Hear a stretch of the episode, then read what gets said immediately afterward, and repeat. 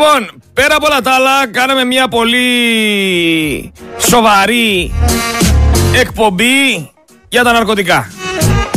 Η Ελλάδα έχει πολύ φθηνές τιμές στα ναρκωτικά. Η ηρωίνη συγκεκριμένα, μετά από ρεπορτάζ και μετά από έρευνα που έχει γίνει από παγκόσμια εταιρεία στατιστικών, ανακαλύψε ότι η Ελλάδα πουλάει την ηρωίνη περίπου 22 δολάρια και είναι στα ναρκωτικά σε σχέση με τιμές και με ακρίβεια η πρώτη χώρα. Δηλαδή το πιο φθηνό ναρκωτικό βρίσκεται στην Ελλάδα. Μπορείς με 22 δολάρια σου λέει να αγοράσεις ηρωίνη. Την ίδια ώρα στην Αμερική η ηρωίνη αγοράζεις με 394 δολάρια το γραμμάριο έτσι. Μετά την Ελλάδα έρχεται η Πορτογαλία. Μετά το Βέλγιο, η Ολλανδία, η Γαλλία, η Ιταλία, η Γερμανία και πάει λέγοντας. Άλλη μία πρωτιά ντροπής για τη χώρα μας. Άλλη μία πρωτιά ντροπής. Κανένας δεν το συζητάει, κανένας δεν το αναλύει, κανένας δεν λέει για ποιο λόγο συμβαίνει αυτό. Και φυσικά κανένας δεν ασχολείται. Προωθούν όλοι τα ναρκωτικά σε τραγούδια, σε σειρές, σε ταινίες. Από όπου κι αν το πιάσεις θα δεις ότι υπάρχουν ναρκωτικά. Είτε είναι κοκαίνη, είτε είναι ηρωίνη, είτε είναι χασίς, είναι ό,τι είναι. Πλέον η κατάσταση έχει ξεφύγει οριστικά. Όταν έρχεται δάσκαλος, καθηγητής, συγγνώμη, όταν έρχεται καθηγητής από ΕΠΑΛ και σου λέει ότι τα παιδάκια στις τουαλέτες πίνουνε κοκαίνη στο σχολείο, καταλαβαίνεις ότι η κατάσταση έχει ξεφύγει. Δεν ξέρω τι φταίει και δεν με ενδιαφέρει τι φταίει. Η προσωπική μου άποψη είναι ότι φταίει όλη αυτή η κουλτούρα. Ότι φταίνουν όλα αυτά τα τραγούδια, ότι φταίνουν όλα αυτά τα ερεθίσματα, τα λάθος πρότυπα. Πάνω απ' όλα όμως φταίει και η ευκολία και η άνεση με την οποία προβάλλονται αυτά τα πράγματα. Πλέον κανένας δεν θεωρεί κακό να δείχνει στην τηλεόραση έναν άντρα να σνιφάρει. Πλέον κανένας δεν θεωρεί κακό να δείχνει στην τηλεόραση έναν άνθρωπο να μαστουρώνει. Το ίδιο ισχύει για τους ομοφιλόφιλους και πάει λέγοντας. Κανένας πλέον δεν το θεωρεί τόσο κακό να το δείχνει η τηλεόραση. Γιατί να συμβαίνει αυτό, δεν μπορώ να καταλάβω. Δεν πρέπει να έχουμε κάποιες αρχές, δεν πρέπει να κρατάμε κάποιους κανόνες. Το ίδιο ισχύει και για τη βία. Μαχαιρώματα στην τηλεόραση, αίματα, βλέπουνε μικρά παιδάκια, δείχνουν ότι γουστάρουνε, κανένας δεν λέει τίποτα. Και το ΕΣΟΥΡΟ ασχολείται με το Σερέτι και με τον Focus FM 103 και 6. Για το αν είπανε για τα εμβόλια, για το αν είπανε παράνομοι μετανάστες ή λαθρομετανάστες, για το αν βγάλαμε το μεθόδιο.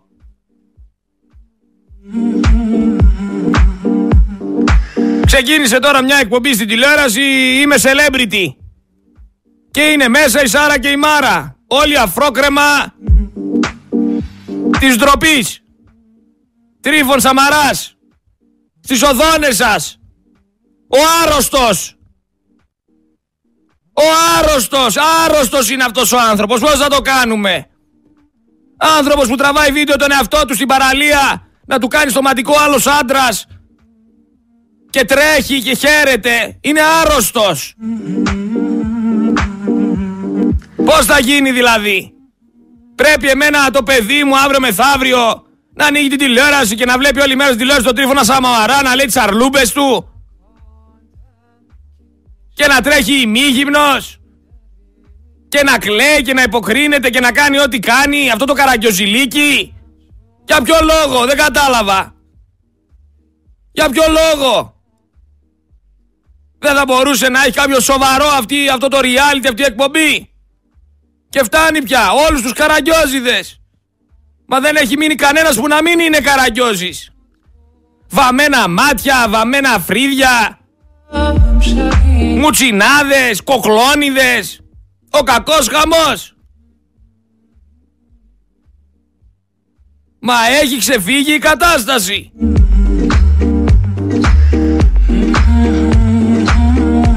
Κάποιοι θα πείτε εκεί πέρα έξω ότι είμαι παράλογος. Άλλοι θα πείτε ότι είμαι ρατσιστής. Άλλοι θα με ονομάσετε φασίστα. Μπορείτε να λέτε ό,τι γουστάρετε. Δεν θα σας πει κανένας τι να λέτε.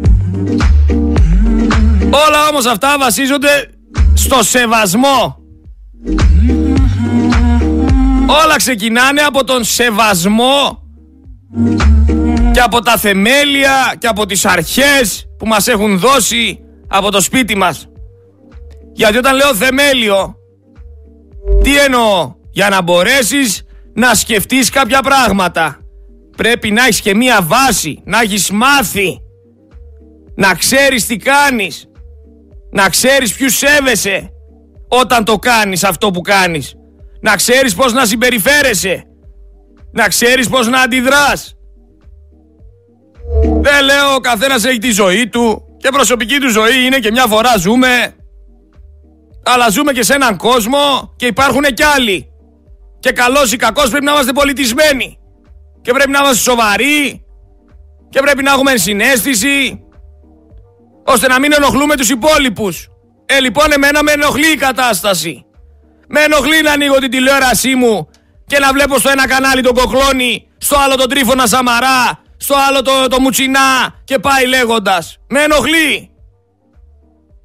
Χωρίς να θέλω να πω ότι δεν κάνουν καλή εκπομπή. Καλή εκπομπή κάνουνε. Το παρατραβάνε όμως. Το παρατραβάνε. Πιες ρε άνθρωπε όμορφα ωραία σαν, σαν φυσιολογικός άνθρωπος όπως βγαίνουμε όλοι μας και κάνε το κομμάτι σου. Κάνε την εκπομπούλα σου. Πρέπει να μας κάνεις νάζια, να μας γυρνάς το χέρι, να μας στέλνεις φυλάκια,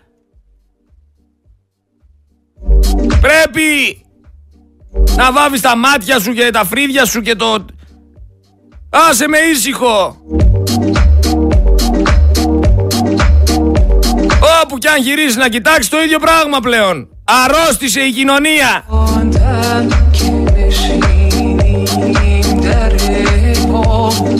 Πώς να μην αρρωστήσει η κοινωνία όταν βλέπεις τον Άριο Πάγο να λέει ότι είναι θέμα μίζωνος σημασίας η δικογραφία για την υπόθεση των παρακολουθήσεων.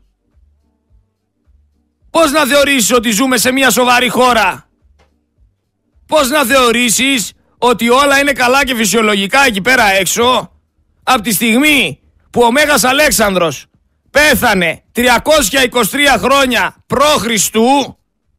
τα πρώτα σλαβικά φύλλα έφτασαν στα Βαλκάνια 9 αιώνες αργότερα, αρχές του 7ου αιώνα μετά Χριστού.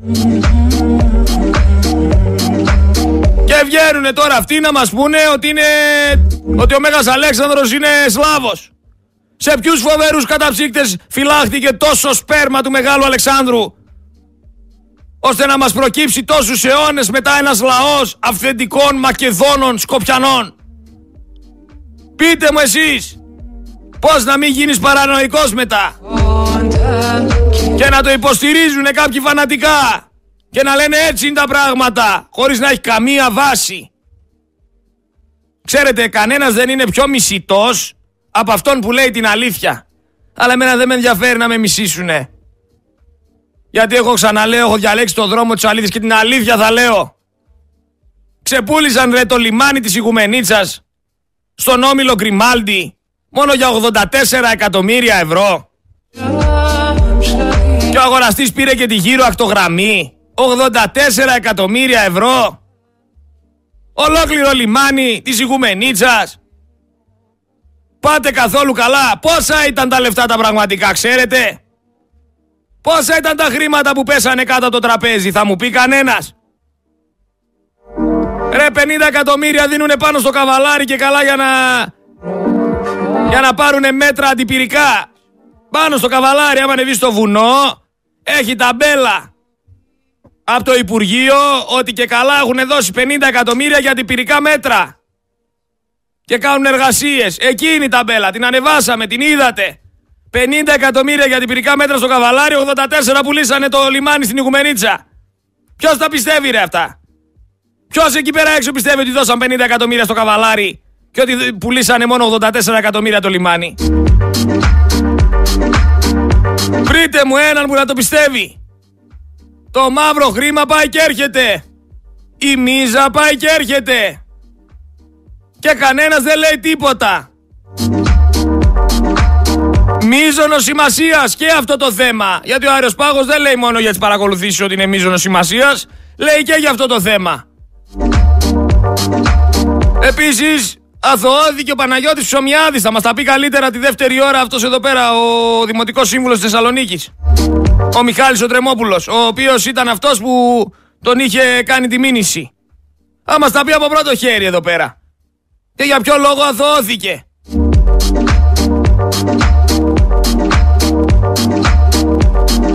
Πώς να μην πεις μετά ότι ζεις σε ένα κόσμο παράνοιας. Κανονικά τα παιδάκια είτε είναι από την Παλαιστίνη, είτε είναι από το Ισραήλ, είτε είναι από την Ελλάδα, είτε είναι από την Τουρκία, θα έπρεπε να είναι αγκαλιά. Ποιος παίρνει τη διχόνια. Οι κυβερνήσεις παίρνουν τη διχόνια. Αυτοί μας βάζουν να μαλώνουμε. Αυτοί γεννάνε το φανατισμό. Και εγώ θα σου πω κάτι. Ναι, έχω πρόβλημα με τους Τούρκους. Γιατί έχουμε ένα παρελθόν. Γιατί έχουν κάνει ό,τι έχουν κάνει. Και θα έπρεπε να είμαι επιφυλακτικός. Και θα έπρεπε να προσέχω. Αλλά δεν πρέπει να πληρώσω εγώ τα λάθη του Μητσοτάκη. Δεν πρέπει να πληρώσω εγώ τα λάθη, τα γεωστρατηγικά λάθη που κάνει ένας ανίκανος πρωθυπουργός.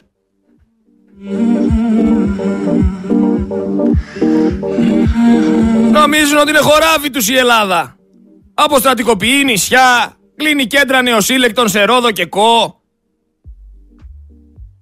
Και κανένας δεν λέει τίποτα. Στο σχολείο, κανονικά, θα έπρεπε να λένε οι δάσκαλοι και οι καθηγητές. Ότι πρέπει να διδάσκουμε ανάλογα με το πώς μαθαίνει το παιδί. Με λίγα λόγια τι λέω. Αν ένα παιδί δεν μπορεί να μάθει με τον τρόπο που διδάσκουν οι καθηγητές και οι δάσκαλοι, τότε πρέπει να το διδάξουν με τον τρόπο που μπορεί να μάθει. Υπάρχει τρόπος. Βάλτε κάτω τον κούλι και μάθετε του λίγη μπαλίτσα. Γιατί τα έχει κάνει μαντάρα. Πήγε τώρα στο Ισραήλ και τους έλεγε ό,τι θέλετε θα είμαστε δίπλα σας, είμαστε πιστά σκυλιά σας, σας αγαπάμε. Τον έβλεπε ο κύριος Πατάτας από δίπλα και έλεγε τι είναι αυτός; Τι μου το φέρατε αυτόν εδώ πέρα ρε, να μου πει ότι είναι μαζί μου και να με κάνει αγκαλιά, έλα σε δώσει ένα φυλάκι. Έλα σε κεράσω καμιά πάστα ρε κουλή. Είδες μέχρι το Ισραήλ να μας πεις ότι είμαστε πιστά σκυλιάλες και δεν το ξέραμε. Έλα να σε κεράσουμε μια πάστα να σηκωθεί να φύγεις. Φόρες το καπελάκι σου, φόρεσε τη γραβατούλα σου που έχει πάνω της σημαία του Ισραήλ. Να βγούμε και μια φωτογραφία και σήκω φύγε. Αδιάφορος είναι αφού. Αδιάφορος είναι μωρέ για τις φωτογραφίες και για τα βίντεο πήγε. Το παίρνουν στα σοβαρά, νομίζει δηλαδή τι θα έλεγε. Δεν σε στηρίζω. Τι θα έλεγε, δεν σε στηρίζω. Υπήρχε τέτοια περίπτωση.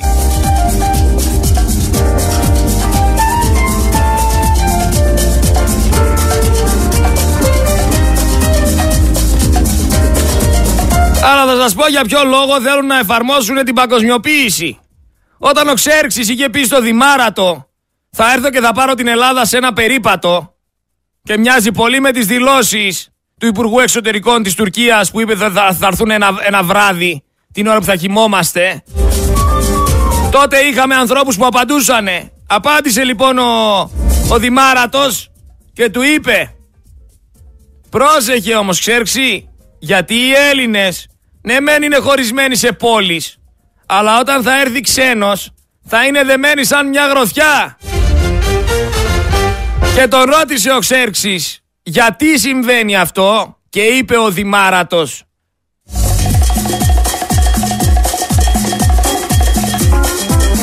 γιατί για το ομόηθες, το ομόθρησκον, το όμεμον και το ομόγλωσσον Γιατί με λίγα λόγια έχουν ίδια θρησκεία, ίδιο αίμα, ίδια γλώσσα. Γι' αυτό θα ενωθούνε. Άμα έρθει η παγκοσμιοποίηση εδώ πέρα που έρχεται σταδιακά και σχεδόν έχει ολοκληρωθεί το σχέδιό τους ούτε ίδια γλώσσα θα μιλάμε, ούτε ίδιο αίμα θα έχουμε ούτε το ίδιο ήθος, ούτε τίποτα, ούτε την ίδια γλώσσα. Άντε μετά να ενωθείς. Κάθεστε πιστεύετε τον κάθε ψεύτη, τον κάθε κλέφτη, τον κάθε καραγκιόζη. Ένα σοφός παππούς, χαιρετίσματα πολλά στον, στο θείο Τάκη, που έχει φύγει για τον άλλο κόσμο, αλλά είναι ένα από τα μεγαλύτερα αλάνια που έχω γνωρίσει στη ζωή μου. Αρσενικός Παντελονάτος, χωριά της παππούς, που δεν καταλάβαινε τίποτα. Δεν σήκωνε μίγα στο σπαθί του. Και δεν ήταν συγγενής μου, έτσι. Μάγκας όμως. Ξέρετε τι είχε πει; Το ψεύτη, αν τον αποκαλύψεις και πεις όσα ψέ και αποκαλύψεις όσα ψέματα έχει πει, κατευθείαν λέει προσβάλλεται. Και όχι απλά προσβάλλεται, το παίζει και θύμα. Έτσι είναι οι ψεύτες. Αν βγάλεις στη φόρα τα ψέματά τους προσβάλλονται και το παίζουν θύματα. Αυτή είναι η τακτική τους. Γι' αυτό και θα πάμε με το δρόμο της αλήθειας. Για να τελειώνουμε με αυτούς τους καραγκιόζιδες. Μου λέει ο άλλος και πού θα πας μωρέ και τι θα κάνεις; Άντε βγαίνεις φωνάζεις, κράζεις, λες ό,τι λες και τι θα καταφέρεις Και το ένα και το άλλο Και μόνος σου είσαι Και τι νομίζεις ότι έχεις δίπλα σου πολεμιστές; Ρε δεν θέλω κανένα πολεμιστή δίπλα μου. Οι πιο δυνατοί πολεμιστές είναι η υπομονή και ο χρόνος. Και με καθημερινή δουλειά, με υπομονή και με πάθος και αγάπη για αυτό που κάνεις θα καταφέρεις και κάτι να καταφέρεις, όχι κάτι μεγάλο, κάτι ίσα ίσα που, που να υπάρχει, ίσα ίσα που να έχεις βοηθήσει πέντε άτομα, δέκα, είναι επιτυχία. Γιατί ξαναλέω, στόχος είναι η αφύπνιση. Στόχος είναι να μπορέσετε να καταλάβετε τι ακριβώς συμβαίνει. Και τη σκαβάλα στο λιμάνι που λύθηκε. Τι είναι, πρίκα τους είναι τα λιμάνια. Εδώ ξεπούλησαν τον ΟΣΕ για ένα κομμάτι ψωμί ρε Πασχάλη. Τι να λέμε τώρα.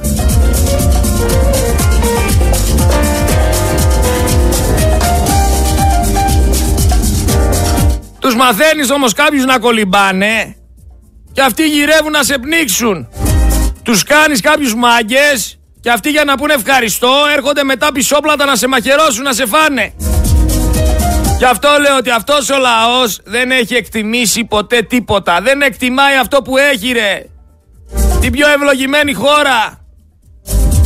Από κλίμα, από ήλιο, από νερό, από βουνά, από δάση, από, από χώμα, από τι θέλεις. Δεν εκτιμάει ούτε αυτό. Θα εκτιμήσει την προσπάθεια κανενός. Ευχαριστώ, δεν θα ακούσεις. Δεν είναι μια φράση του λαού. Κάτι ξέρει ο λαός παραπάνω. Γιατί αυτές οι φράσεις του λαού βγαίνουν από εμπειρία. Βγαίνουν αυτές οι φράσεις γιατί κάποιοι έχουν πάθει και έχουν μάθει. Γι' αυτό και αυτή η φράση. Ευχαριστώ δεν θα ακούσεις. Από κανέναν. Μην περιμένεις ευχαριστώ. Πήγαμε δώσαμε 120 εκατομμύρια ευρώ στην Αιτζίαν. Κρατική επιχορήγηση. Έτσι, πάρτα και μη, ε, δανεικά και αγύριστα. Δεν πάει η Αιτζίαν να εμφανίζει κέρδη. Δεν τα θέλουμε πίσω ρε τα 120 εκατομμύρια, δικά σας. Πήρε την απόφαση ο Κούλης.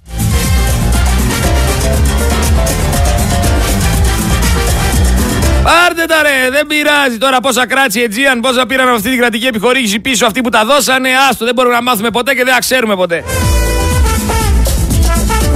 Πάντως βλέπετε κι εσείς ότι τα εκατομμύρια φεύγουν με το κιλό δεξιά-αριστερά. Δεν τους ενδιαφέρουν. Οι μαύρες σακούλες πάνε και έρχονται. Εδώ ρε μέσα στη Βουλή δεν μαλώνανε ο Άδωνης με τον άλλον το, τον Πολάκη. Που έλεγε ο Άδωνης, α, πήρες τις μαύρες σακούλες από τον Καλογρίτσα. Και έλεγε ο Πολάκης και εσύ είχες τις μαύρες σακούλες κάτω το γραφείο σου. Μαλώνανε. Δύο αντίπαλοι σε εισαγωγικά βουλευτές από, διάφορες, από διαφορετικές παρατάξεις για μαύρες σακούλες που πηγαίνανε και ερχόντουσαν. Και ένας εισαγγελέας δεν βγήκε να πει, έλα εδώ ρε Άδωνη. Έλα εδώ ρε Πολάκη. Τι μαύρες σακούλες είναι αυτές που κελαϊδάτε μες στη Βουλή; Τι μαύρες σακούλες είναι αυτές κάτω από γραφεία και καλο, από τους καλογρίτσες; Και πέρα και δόθε και εδώ και εκεί και πάει λέγοντας. Τώρα θα μου πεις εδώ πιάσαν την καηλή μέσα στο σπίτι της κάτω το κρεβατάκι του μωρού της είχε. Και πάλι είναι εκεί που είναι, δεν άλλαξε τίποτα. Μπήκε δυο μήνες μέσα έτσι σε ένα ξενοδοχιάκι εκεί. Μόνο σπά δεν είχε μέσα το κελί. Και τώρα πάλι είναι στην Ευρωβουλή κανονικά. Δεν την έχει αγγίξει κανένας. Η Καηλή είναι ακόμα Ευρωβουλευτής και όχι απλά είναι ακόμα Ευρωβουλευτής. Ασκεί και τα καθήκοντά της. Είναι δηλαδή κανονικά ελεύθερη. Φύγαν και τα βραχιολάκια, φύγαν και όλα. Πάει και ο Τζόρτζι, πάνε όλα, όλα. Δεν έγινε τίποτα, ρε. Άφησε αμαρτιών, τίποτα, όλα καλά. Συνέχισε τη δουλειά σου. Πάρε μαύρες σακούλες. Φήμες λένε ότι του δώσανε και τις μαύρες σακούλες πίσω. Πάρτε συγγνώμη που σε ενοχλήσαμε.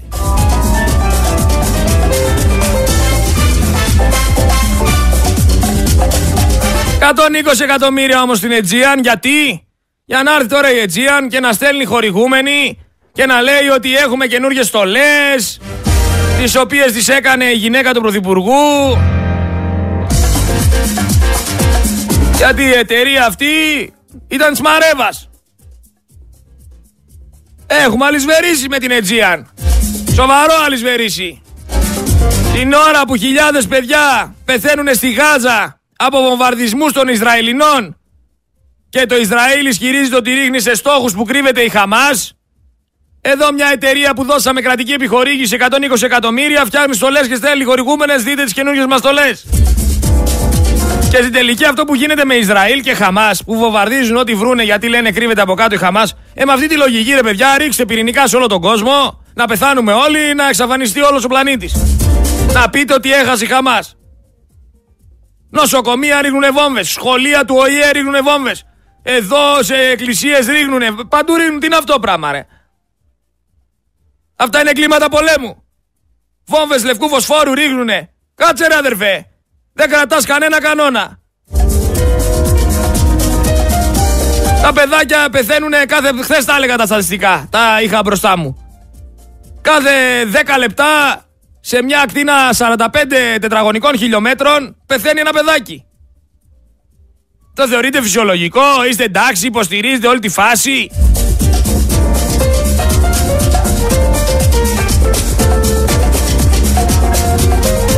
Άντε όπως πολύ σωστά ρωτάει ο Παντελής. Σου λέει άντε ρε το πουλάνε αυτοί το λέει το λιμάνι. Το χρήμα δεν πρέπει να μοιραστεί σε όλους τους Έλληνες. Δεν πρέπει να μπει στα κρατικά ταμεία. Πού πάνε αυτά τα λεφτά; Αυτά τα 84 εκατομμύρια από το λιμάνι της Ιγουμενίτσα, πού πήγανε; Ελέγχει κανένας που πάνε ή πάνε κατευθείαν σε τσέπες και να τα ψάχνουμε μετά από 20 χρόνια που θα έχουν ταξιδέψει όλοι για τον άλλο κόσμο. Γιατί εγώ κάτι τέτοιο υποψιάζομαι. Αν πάρω παράδειγμα αυτό που έγινε με τον Ψωμιάδη, που ξεκίνησε η δίκη το 2006 με τη μήνυση αυτού του ανθρώπου του Τρεμόπουλου που θα βγάλουμε τη δεύτερη ώρα και κατέληξε το 2023 να τον αθωώσουν και να πούνε ότι όλα αυτά από τόσα χρόνια που λέγαμε αναβολή στην αναβολή δεν έγινε τίποτα. Και έγιναν πολλά, δεν είναι ότι δεν έγινε τίποτα. Τον αθώωσαν τον ψωμιάδι. Από πού και ως πού ρε.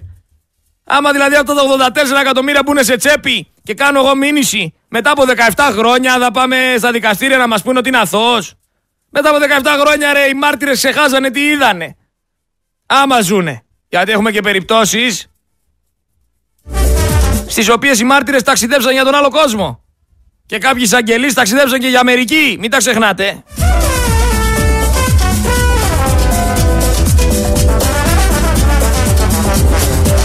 Για να μην τρελαθούμε έτσι. Και έχεις τώρα το φίλι που λέει ότι θα θέσει θέμα ηγεσίας. Έλα ρε φίλοι, σου κουνάμε το μαντίλι και το βίτσα και το σκουρλέτι. Α κάνουν ό,τι θέλουν, δεν μας ενδιαφέρει. Ποιος είναι ο φίλης, ποιος είναι ο σκουρλέτης, ποιος είναι ο βίτσας. 0,02% Όλοι μαζί. Ας αναλύουν τα θέματα από το σπίτι τους τώρα, χωρίς άγχος, χωρίς να διεκδικήσουν ποτέ ξανά τίποτα. Καλή τύχη. Σύντροφοι για τα μάτια του κόσμου.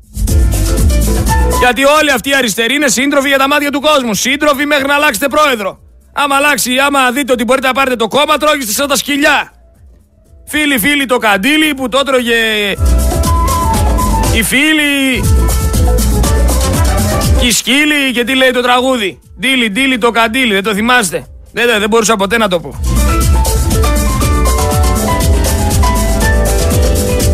Ποτέ όμως, ντίλι, ντίλι, ντίλι, το καντήλι που έφεγε και κένταγε η κόρη το μαντίλι και πήγε ο πεντικός και πήρε το φυτίλι και μέσα στο καντήλι και η γάτα το ποντικό και πάει λέγοντα. Έτσι και εσύ φίλοι. Φίλοι, φίλοι, φίλοι, παραγνωριστήκαμε. Δρόμο! Ποιος είναι ο φίλης μωρέ τώρα, τον κάνατε φίρμα να πούμε έχει και άποψη ο πλανήτης ο ανθρωπόμορφος. Εδώ έχουμε αυξήσεις φωτιά έως και 88% τα νέα τιμολόγια Νοεμβρίου. Α, έχουμε κι άλλο, συγγνώμη. Έχουμε και τον Καραμαλή, ρε παιδιά. Έχουμε και τον Καραμαλή, ναι. Το ξέχασα αυτό να δω. Ξαναμίλησε ο Καραμαλής, παιδιά. Δεν ξέρω τώρα τι, αυτό με τη γλιστρίδα μπορεί να ισχύει τελικά. Ότι όταν τρως γλιστρίδα, σου βγαίνει η φωνή, μιλάς ανελαίητα. Α, για ποιο λόγο το λένε αυτό ακόμα δεν έχω καταλάβει. Γιατί γλιστράει πιο εύκολα η γλώσσα, τα λόγια. Βγήκε πάντως ο Καραμαλής και μίλησε. Μετά από τόσα χρόνια. Ακούσουμε τι είπε. Να ακούσουμε τι είπε ο Καραμαλής. Ο Μούκας. Ο Μούκας που τόσα χρόνια καθόταν στην καρέκλα εκεί στη Βουλή, άρπαζε το μισθό. Και το μόνο που σκεφτόταν ήταν μετά να σηκωθεί να πάει στις αίρες εκεί στο, στο φίλο μου το Σότο. Να παραγγείλει στη Λαδόκολα καμιά 10-20 σουτζουκάκια, καμιά σούβλα, καμιά τέτοιο πλάνες και αυταπάτες στα εθνικά θέματα ούτε επιτρέπονται ούτε συγχωρούνται. Προς την Τουρκία αλλά και όσους ευνοούν μια συμβιβαστική λύση πακέτου επί όλων των θεμάτων που μονομερός έχει αυτή εγείρει οι καθαρές εξηγήσεις και η αποφασιστικότητα είναι η μόνη ενδεδειγμένη απάντηση. Μία και μοναδική είναι η διαφορά Μία και μοναδική είναι η διαφορά της Ελλάδας με την Τουρκία, η οριοθέτηση της ΑΟΣ και συνακόλουθα της υφαλοκρηπίδας που επιλύεται σύμφωνα με το διεθνές δίκαιο και ειδικότερα το ισχύον δίκαιο της θάλασσας. Ζητήματα εθνικής κυριαρχίας και ακαιρεότητας. Μονομερή δικαιώματα κυριαρχίας εριδόμενα στο διεθνές δίκαιο.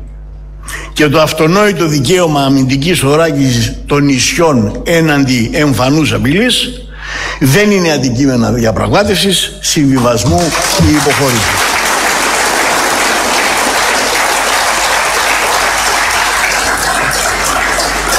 Υποχωρήσεις σε ηγεμονικές λέψεις και παροτρύνσεις τρίτων ή ασαφή μηνύματα που ενδέχεται να εκλειφθούν ως διάθεση ενδοτισμού απλώς θα μπώνουν την πραγματικότητα και οδηγούν σε μεγαλύτερη ένταση ή και ανοιχτή κρίση ο κατευνασμός υπήρξε κατά κανόνα ο προθάλαμος των συγκρούσεων. Δεν μου λες ρε Καραμαλή να σε κάνω μια ερώτηση.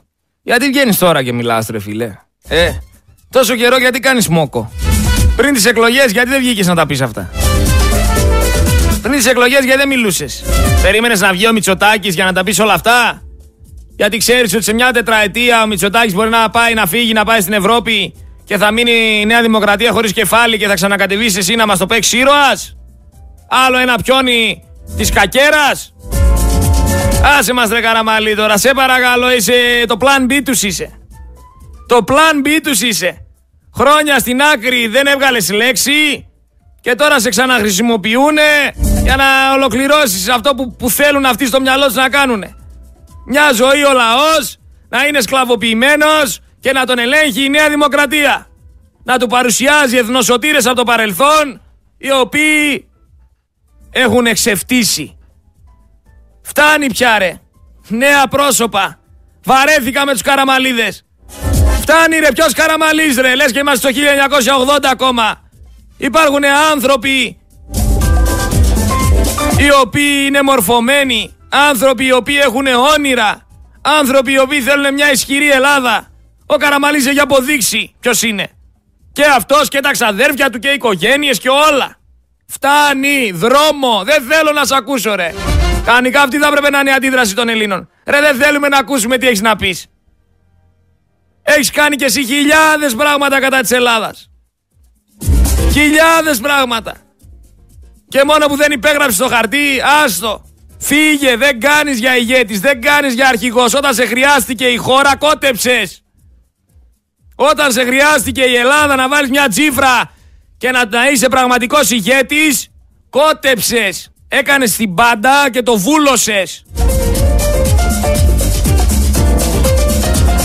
Άντε μπράβο, τώρα συνέχισε εκεί τη γαργάρα σου και μη μας το παίζεις ιστορία, μη μας το παίζεις ότι εσύ θα σώσεις την Ελλάδα. Εδώ μεταξύ κάποιοι μου λένε καλά δεν σε ξάφνιασε η αποχώρηση του Κούλογλου. Του Κούλουγλου. Αντικειμενικά και σοβαρά σας μιλάω δεν ήξερα καν ότι υπάρχει αυτός. Δεν ήξερα καν ότι υπάρχει. Ποιος είναι αυτός, είπα την πρώτη φορά που μου το είπαν αυτό. Μετά που ψάχτηκα, είδα ότι αποχώρησε, αλλά κράτησε τα λεφτά. Κλασικός αριστερός. Αριστερός με δεξιές τσέπες.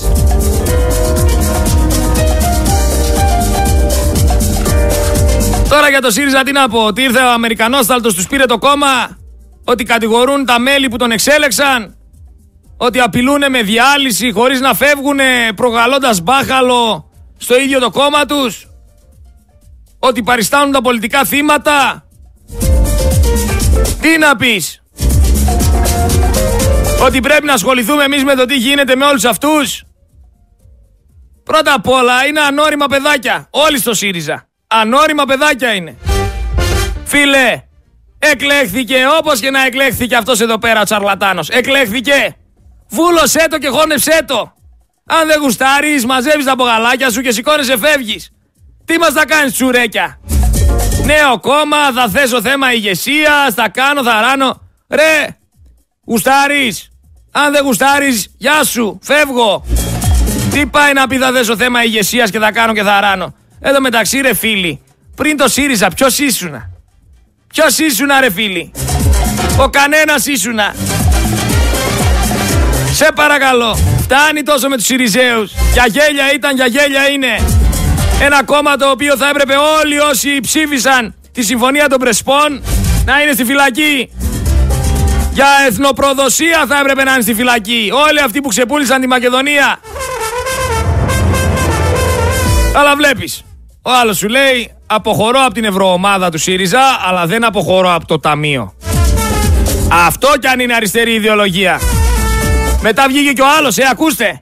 Βγήκε και ο Τσίπρας, όχι ο Αλέξης, ο Γιώργος ο Τσίπρας. Ξέρετε ρε, ο Γιώργος ο Τσίπρας, εκείνο τον κόλεμ, εκείνος που έπαιζε στον άρχοντα των δαχτυλιδιών.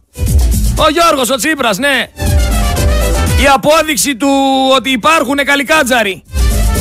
Βγήκε και είπε ότι ο Κούλογλου λέει δεν είχε δώσει ποτέ τη συνδρομή που όφιλε προς το κόμμα. Και γιατί μας το λες τώρα βρε καλικάτζαρε. Γιατί δεν το λες τόσο καιρό; Έτσι. Ο ένας τον άλλον μαχαιριές. Αυτοί είστε. Τι σύντροφοι και τι ομοειδεάτες και τι τίποτα δεν είστε. Τσαρλατάνοι υποκριτές είστε όλοι εκεί πέρα για τη μαρμίτα. Βγήκε και ο Καραμαλής να μιλήσει, θα τρελαθούμε, τι άλλο θα δούμε. Εδώ πέρα θα μου πεις τώρα ένας ομοφιλόφιλος πρόεδρος κόμματος βγαίνει και που είναι υπέρ της ΛΟΑΤΚΙ κοινότητας, που είναι υπέρ των ανοιχτών συνόρων, που είναι γενικά και καλά αριστερός. Εγώ θεωρώ ότι τον βάλανε μέσα στο ΣΥΡΙΖΑ για να τους καταστρέψει. Ξέρετε ποιοι. Βγαίνει και λέει τώρα ότι πρέπει να μην πηγαίνουν οι νέοι στρατό. Ποιος είσαι και εσύ, ρε φίλε, και ήρθες από το πουθενά να μας πεις τι. Συγγνώμη, γιατί θα τρελαθούμε. Αλλά σε ποιο κόμμα πανευρωπαϊκά; Να το δούμε και από μια άλλη οπτική γωνία. Θα έβγαιναν στελέχοι να έκαναν δηλώσεις σαν αυτές που έκανε ο Βίτσας, ο Φίλης και ο Σκουρλέτης και δεν είχαν παραμείνει στο κόμμα. Αντικειμενικά να το δούμε. Επίσης κάτι ακόμα. Θυμάστε πόσο συχνά καλούσανε στην τηλεόραση τη ζωή Κωνσταντοπούλου πριν τις εκλογές. Ε, θυμάστε που σε κάποια φάση μία εβδομάδα πριν τις εκλογές καθημερινά άνοιγε στην τηλεόρασή σου και το πρώτο πρόσωπο που έβλεπες ήτανε της ζωής Κωνσταντοπούλου.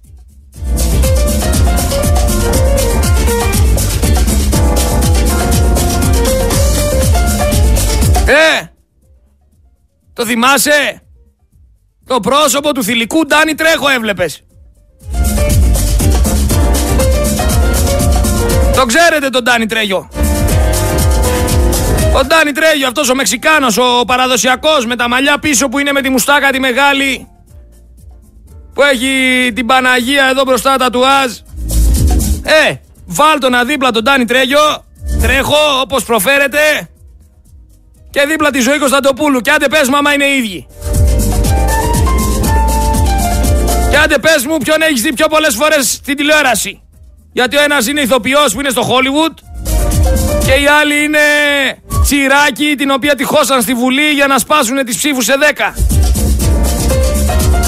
Πού είναι τώρα η ζωή Κωνσταντοπούλου; Πού είναι ο γκόμενος; Πού είναι ο γυμναστής; Πού είναι ο άντρας; Πού είναι όλη η παρέα, όλη η οικογένεια αυτή; Ακόμα διακοπές είναι ή γυρίσανε;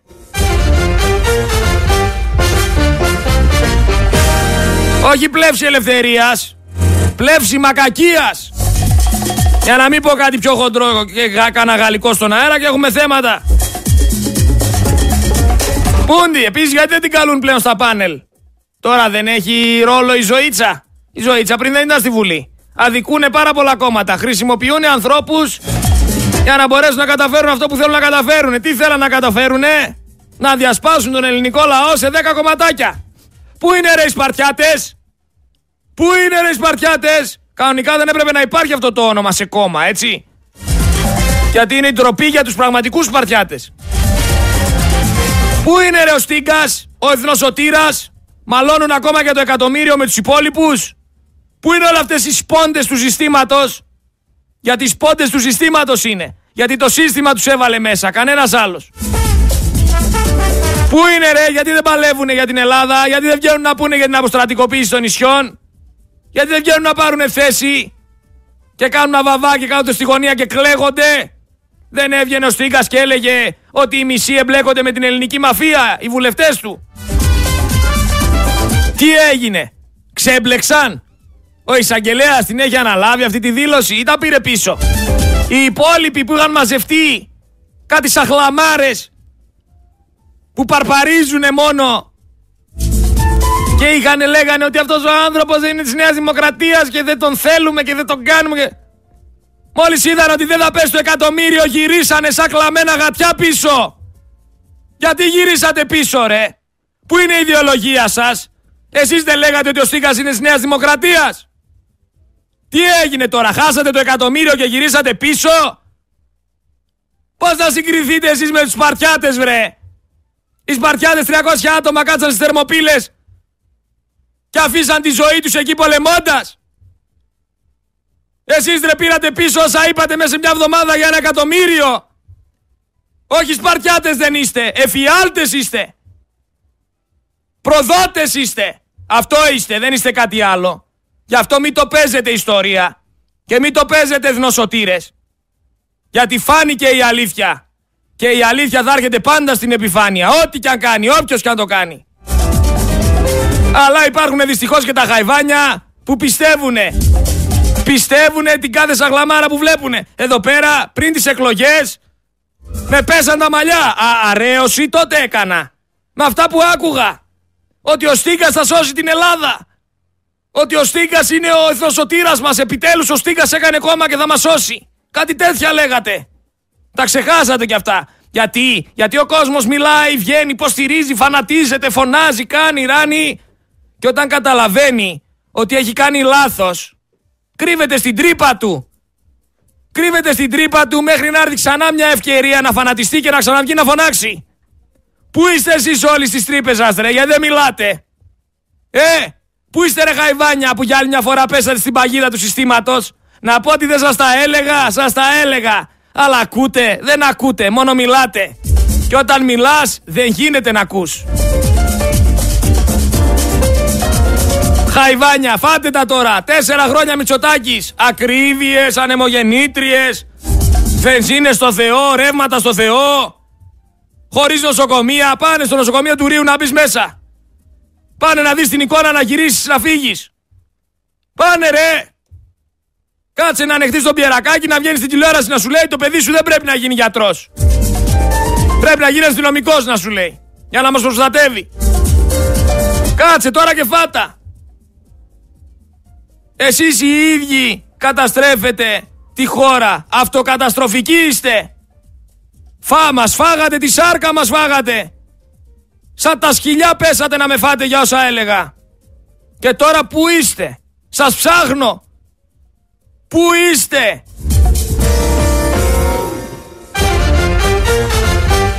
Αυτά γιατί κουράσατε. Για να μην πούμε για την παράλληλη στήριξη που δεν υπάρχει. Για να μην πούμε για τα θύματα των τεμπών. Για να μην πούμε για τους σεισμόπληκτους που τους πετάνε έξω από τα κοντέινερ. Για να μην πούμε για τους πυρόπληκτους. Για τους πλημμυροπαθείς που ξεχάσατε μέσα σε δύο εβδομάδες. Χρυσόψαρα. Ε, χρυσόψαρα. Βγήκε τώρα ο Καραμαλής μετά από 15 χρόνια να σας πει ότι πρέπει να βάλουμε όρια και το κάνατε Θεό πάλι. Χαϊβάνια είστε, τι είστε. Με κοντή μνήμη. Χαϊβάνια με κοντή μνήμη. Είναι αυτό που σας αντιπροσωπεύει καλύτερα από οτιδήποτε άλλο. Επενδυτική βαθμίδα.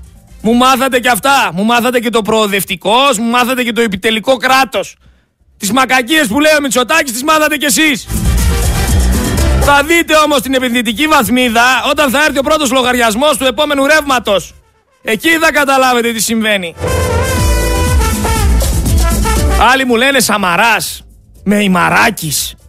Ρε όλοι η ίδια παρέα είναι. Δεν χρειάζεται λεζάντα. Όλη η Νέα Δημοκρατία είναι. Τι δεν καταλαβαίνεις. Όλοι ξεπουλάνε, όλοι αρπάζουνε, όλοι είναι της μίζας. Έτσι πάει. Θα ακούσετε τώρα τη δεύτερη ώρα για Παναγιώτη Ψωμιάδη. Το πώς λειτουργούν κάτι φωτογραφικοί διαγωνισμοί με συγκεκριμένες προδιαγραφές. Γιατί, γιατί αν τα πω εγώ, που τα λέω τόσο καιρό πριν τις δημοτικές σας έλεγα πώς λειτουργεί.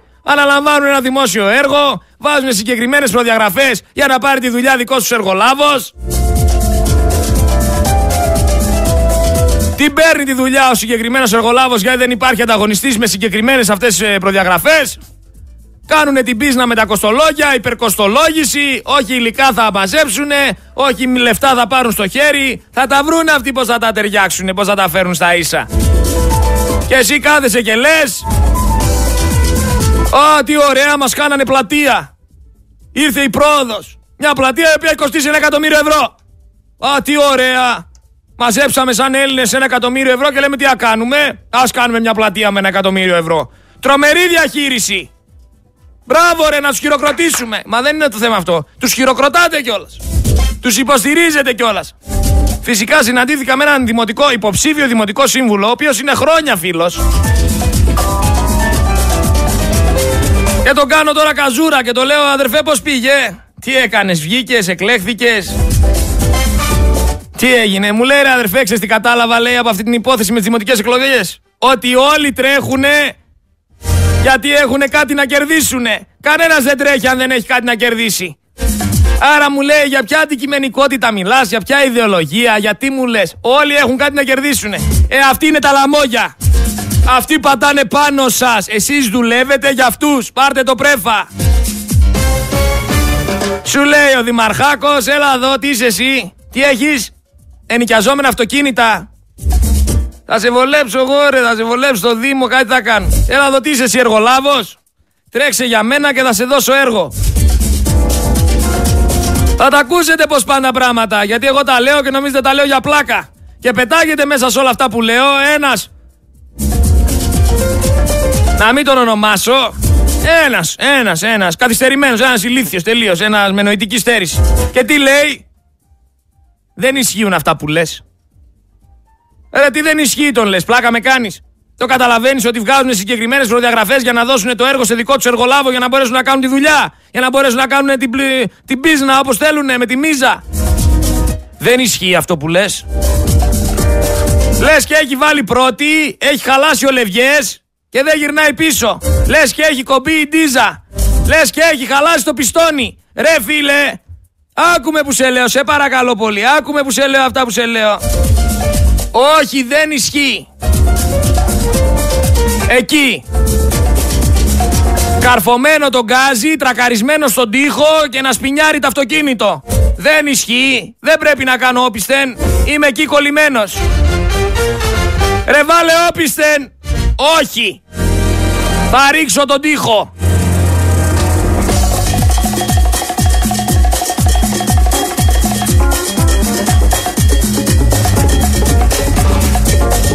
Εφτάνεις κι εσύ στα όρια σου. Ε, λες σε κάποια φάση, ε, κάτσε εκεί. Κάτσε εκεί να σπινιάρεις. Τι να σε πω. Θα σε ξεκολλήσω εγώ, αφού δεν θες να ξεκολλήσεις. Θες να είσαι εκεί και να σπινιάρεις. Παίρνα όμορφα, αγόρι μου όμορφο. Συνέχισε τη δουλειά σου. Κανένα πρόβλημα. Κάτσε εκεί. Αφού δεν θες λύσεις, αφού δεν αποδέχεσαι, αφού δεν είσαι λειτουργικός, τι να λέμε τώρα ρε παιδιά. Εδώ πέρα βγαίνω προχθές και, και σχολιάζω και λέω ότι η αδερφή του Πρωθυπουργού έχει συγκεκριμένη ΜΚΟ η οποία είναι μεσολαβητής των τραπεζών η οποία στο μέλλον θα δανείζει χρήματα. Βγαίνει ο Μητσοτάκης στη ΔΕΘ, σχολιάζει αυτό το θέμα, βάζω το ηχητικό και πετάγεται πάλι ένας και γράφει εκεί και λέει αυτό που λες δεν ισχύει. Ρε δεν τα είπα εγώ, Μητσοτάκης σας τα είπε στη ΔΕΘ. Όχι, εγώ διάβασα ένα άρθρο στο διαδίκτυο το οποίο έλεγε ότι παρετήθηκε η αδερφή του και δεν ισχύει. Ρε, άκου που σου λέω. Μάθε να ακούς. Όχι. Όχι, παιδιά, όχι. Εμείς εδώ πέρα αυτό που κάνουμε, εγώ ας πούμε που τρέχω καθημερινά μία με τέσσερις να πω κάποια πράγματα, τα λέω έτσι για να τα πω, τα κατεβάζω το κεφάλι μου. Έτσι έχω εγώ θέμα. Θέλω να, να χαλάσω την εικόνα της Ελλάδας. Της Ελλάδας, η οποία Ελλάδα είναι η τέλεια χώρα, η οικονομία της πάει περίφημα, γιατί αυτά μας λένε οι νεοδημοκράτες. Μια χώρα η οποία πάει εξαιρετικά και από τουρισμό και από οικονομία. Και ο λαός της, ο λαός της είναι υπερευχαριστημένος. Δεν ακούσατε τον άλλο προχθές που βγήκε εδώ πέρα και μου λέει Πού ρε στην Ελλάδα έχει 200 ε, παράνομους μετανάστες; Πού τους είδες να τους δω κι εγώ; Από τη Θέρμη. Που τελικά μάλλον έμενε στην Ιταλία. Δεν ήξερε ότι έχει 200 παράνομους μετανάστες στη Θεσσαλονίκη. Τι να λέμε τώρα. Νεοδημοκράτης έχει κατεβάσει τα στόρια Έχει τραβήξει τις κουρτίνες και συνεχίζει εκεί για την πάρτη του. Δεν πάνε όλοι οι άλλοι γύρω να πεθαίνουνε. Δεν μας ενδιαφέρει.